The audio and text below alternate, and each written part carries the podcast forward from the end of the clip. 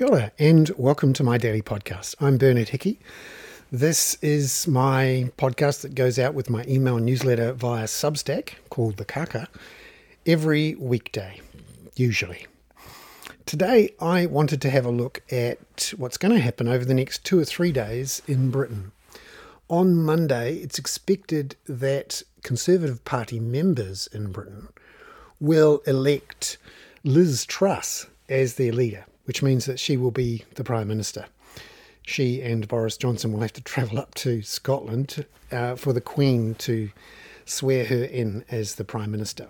And for a lot of people who might not have heard of Liz Truss, certainly here in Aotearoa, New Zealand, this sounds like a return to some sort of normality after the weirdness and wildness of Boris Johnson and the tragedy of the uh, COVID response in Britain, let alone the tragedy of Brexit. And uh, you'd unfortunately be wrong because Liz Truss has been saying for the last few months and uh, consistently with her past views, saying things that are even more extreme than Boris Johnson. She's been saying that she would reduce income tax rates, reduce the value added tax or GST rate, and not increase revenues elsewhere. She is effectively a hard right supply sider. That means that she's quite happy to run big budget deficits on the view that removing government and regulation from an economy will just naturally make it more efficient and grow faster, which actually is just not true. But that's her view because she's actually uh, uh, reflecting the views of traditional, hardcore Conservative Party supporters. Now, you may ask, why on earth would you uh, elect a leader who's not going to appeal to the centre of politics? Well, that's a function of some accidents of history and some differences in the way that people select party leaders in Britain compared to here, and also uh, differences in the electoral system. In the United Kingdom, uh, for a couple of decades now, the Conservative Party and actually the Labour Party have been uh, consulting with their members before they elect a leader of their parliamentary party. So there's like a public debate and contest between candidates, uh, and the people they need to convince are their hardcore voters.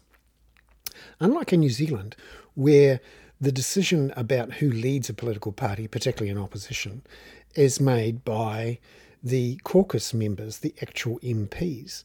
Now, that's important because uh, in New Zealand, uh, people who want to be in government have to appeal to the centre. They have to win median voters, flip them from one party to the other. So that means they can't come out with extreme comments that may be fantastic for their supporters to hear, because in New Zealand, you need to win the centre. That means that for the Labour Party, one of the reasons that Jacinda Ardern is there is because there is a clause in the Labour Constitution which, which means the parliamentary party is able to select its own leader. The caucus alone is allowed to select its own leader when it's very close to an election. Now, those rules have been changed somewhat to ensure the caucus remains in charge. And the National Party caucus here also have the same rule that it's the caucus who decides. But the caucus and the MPs understand how to win government and how to retain their jobs because, of course, when you lose in New Zealand, uh, particularly if you're a list MP, and even some of the uh, more marginal electorate MPs, you'll get wiped out. So the last thing you want is to lose an election badly by being too extreme with your views and policies. And uh, that, on the whole, is a good thing. You could argue it creates a tyranny of the centre, but certainly um, it avoids the sort of crazy stuff you're starting to see in other places. Now, you may say, well, what's relevant about that? Why should we care? Well, over the last couple of years, and frankly, for the last decade or so, we're seeing an increasingly polarized and volatile tone in geopolitics. We're seeing elections where extremists are being elected, where extreme policies are being adopted, where, frankly, nutty, crazy, incompetent leaders are being appointed. Uh, Trump uh, and Johnson. Uh, but it's not just there. All across the world, political systems and democracies are being polluted by an increasingly polarized, angry, and tribal approach to politics and public life. And you may say, well, that's only natural. Uh, we've had a big widening of inequality, and a lot of very angry people are saying that this is not fair. And certainly, globalization and the uh, changes in society have meant that a lot of people uh, feel that they've lost their position in society in that uh, the country is going backwards. Sometimes that is um, a, an excuse for people who feel entitled to be in control, remaining in control, even though the demographics may be changing. But certainly there's a bunch of people who feel that way. And not just in the United States, also in the UK and in Europe. Essentially, a whole bunch of people are revolting against what they see as a an international elite of central bankers and hedge fund managers and rich people and their political mates who run society in their own interests. And there's quite a lot to be sympathetic about that view. However, um, over time, there has been a real change in tone and an increase in instability in geopolitics. And we can see that reflected in some of the dysfunction that we're seeing now. For example, I really don't think Vladimir Putin would have invaded Ukraine if Donald Trump had not been president for four years and if Britain had not voted for Brexit. Because uh, Russia, and extent China, have been campaigning for many, many years to demoralize, to create division, confusion, and effectively to uh, run down the effectiveness of democracies for their own reason. And they've used social media to do that, to use bots and other uh, measures to sow dissent, to organise chaos. And if you think this is irrelevant to us and only a minor thing, uh, a study by Microsoft and others shows that during our 2020 election, and since then, particularly around the parliamentary protests, there was a significant amount of uh, activity from Russian based uh, trolls and bots throwing material into the debates in New Zealand's Facebook, Telegram, Instagram, Twitter communities, uh, which in part fueled, I think, uh, some of the really ugly scenes and noise around the parliamentary protests through February and March here. So, uh, we have a, an unstable world of geopolitics, and the election of Liz Truss is just another example of it, with the potential for Donald Trump to win uh, the 2024 election if he isn't prosecuted before then. And we've seen, for example, the Republican Party, uh, by its use of gerrymandering, manage to gain control of the Supreme Court and pursue some increasingly aggressive um, policies, because that was the plan. So, why is this important to us? Well, we are a part of the world. And when there's instability and dysfunction that has created the sorts of inflation that we've got at the moment, in part through a natural event, the arrival of COVID, but at least also in part a result of how we're cooking the planet. And without international cooperation and sensible voices and policies, we're going to keep cooking the planet and we're going to keep creating these zoonotic diseases. These are the ones where diseases jump the species barrier from animals to humans, and the research shows that you're more likely to see that in an environment of a warming planet and climate change and extreme weather events, which of course we've seen in spades over the last couple of years. It seems to be uh, accelerating. So, um, this failure of Western democracy to um, be stable and competent is enabling and encouraging the autocracies of the, autocracies of the world, like China and Russia, to do their thing, which of course is damaging in the long run to all sorts of things. And if you're looking for proof of it, you only have to look at what's happening at the moment in Ukraine and the risks around uh, Taiwan and of conflict there. which of course we need to know about. China is our largest trading partner. Most of our refined fuel goes through those straits. If there was a war there, we would be very quickly and badly affected in all sorts of way, not ways, not just our exports but our imports. With a floating currency, with our involvement in the rest of the world, we are not an island to ourselves, and we should take notice of it. Now, you may ask, well, what changed 10 years ago that suddenly made it worse? Well, um, here's where I think uh, there has been a couple of things going on.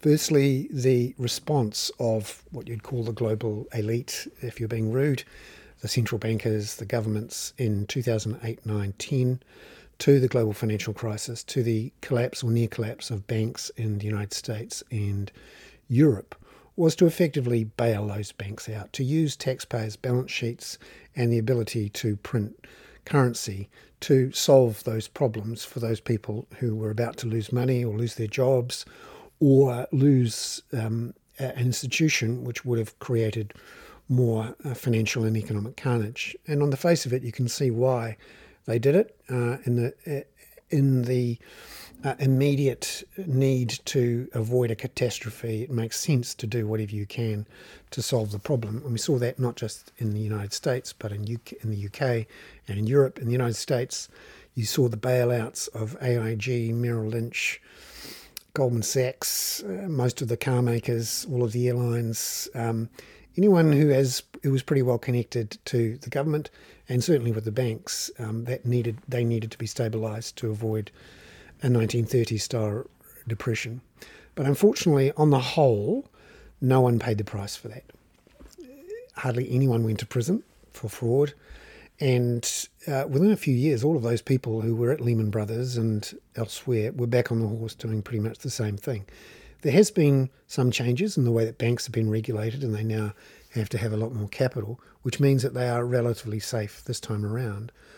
But in essence, the response to the global financial crisis was to worsen inequality and to do it in an undemocratic way because independent central banks uh, did it without uh, having to ask or asking, and effectively uh, they were given the nod and approved by governments, democratic governments. And we saw a very clear example of that here in New Zealand uh, during the COVID crisis when our central bank uh, agreed to buy $55 billion worth of bonds and did it to lower longer term interest rates and pump up asset values and rescue the economy through the wealth effect. And that, um, that worked. However, in the process, they made asset owners much, much richer and removed the prospect of home ownership and uh, the creation of stable family lives for those people who had hoped to get onto the uh, the uh, home owning ladder at some point but are now going to have to wait for decades because house prices rose 45% and look like they're only going to fall back 20% or so. So there was the effectively the original sin of the 2008 2009 global financial crisis, the response to it, and the lack of accountability for the failings that led up to it. And if you're looking for an example of that, um, just read The Big Short or watch the movie. It's probably a bit faster and more entertaining, and you'll see that um, there's a whole bunch of people just cannot understand that there was never any accountability or redress for um, all the things that led to the global financial crisis. Fast forward to COVID, same thing again. Banks and central banks bailed out asset owners and appear to be doing it without any comeback. Although the arrival of inflation has caused all sorts of political grief for politicians and plenty of finger pointing uh, at the central banks, at the politicians, and this has caused a lot of uh, um, political grief and instability in its own right. But what is something else going on here? Why is everyone so grumpy and angry and frustrated and willing to point the finger at the other side? They're not listening, they're not engaging, they're not doing deals, they're just shouting. Well, in 2010, Apple launched the iPhone 4. The iPhone 4 had a front facing camera and a good enough processor, a good enough screen, so that it could use the new 4G networks that were coming on stream at that point in a very cheap and widespread and deep way. Suddenly, you could use your smartphone to check your email, to look at a social media account, to take a picture, not just of someone else, but of yourself, and to upload it and to build your social life essentially through those worlds that you accessed on your phone. In the space of 10 years, we went from less than 5% of the pop global population having a smartphone to more than 50%. Over 4 billion phones were uh, sold, built, handed out over those 10 years.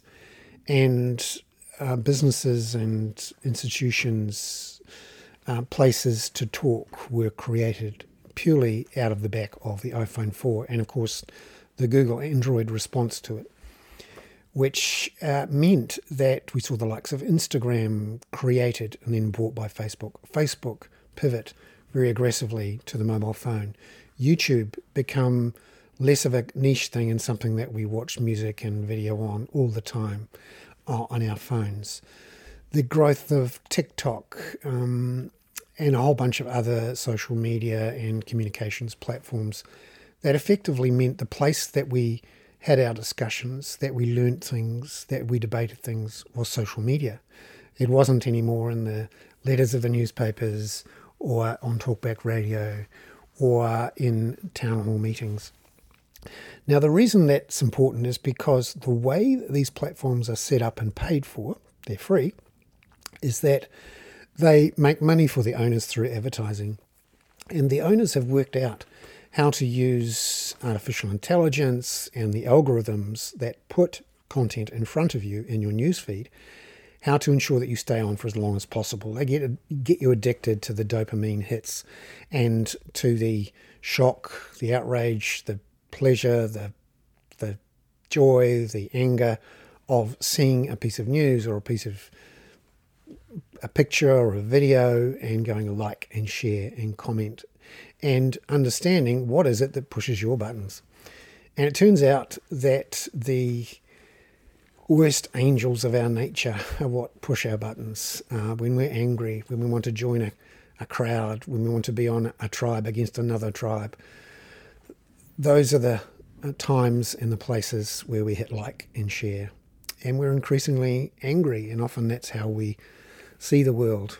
I think social media and the launch of the iPhone 4, which really was the inflection point for the growth of smartphones, has changed the way the world's not just of democracies, but uh, about how people think about the wider world, talk about it, make policy, make decisions, vote all of those things. And it's less stable, more extreme, more polarized, um, less predictable, uh, and dangerous, as we've seen in various ways in the last few years. The world's largest and oldest and most powerful democracy almost had a coup at the beginning of last year. We've got the biggest war in Europe since the end of the Second World War.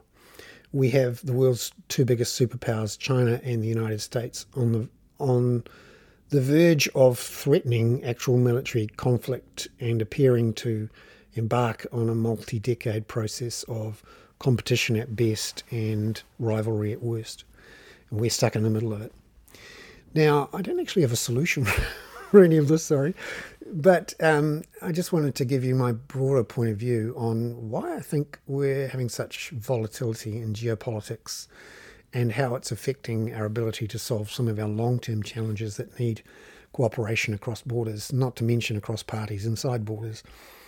And I thought it'd be useful to talk about. Um, there are some things we can do, certainly in New Zealand, make sure that we protect our uh, political system, which isn't gerrymandered and which encourages politicians to compete compete for the centre rather than uh, the extreme, and also to avoid um, uh, the algorithms and the social media um, completely dominating our political conversations and become the tools for um, making our own politics more extreme and being less complacent about interference in our politics from the likes of Russia and China, not to mention other forces uh, in the likes of the extreme right of the United States. I'm Bernard Hickey. That was my daily podcast on the Kaka. Ka kite anō.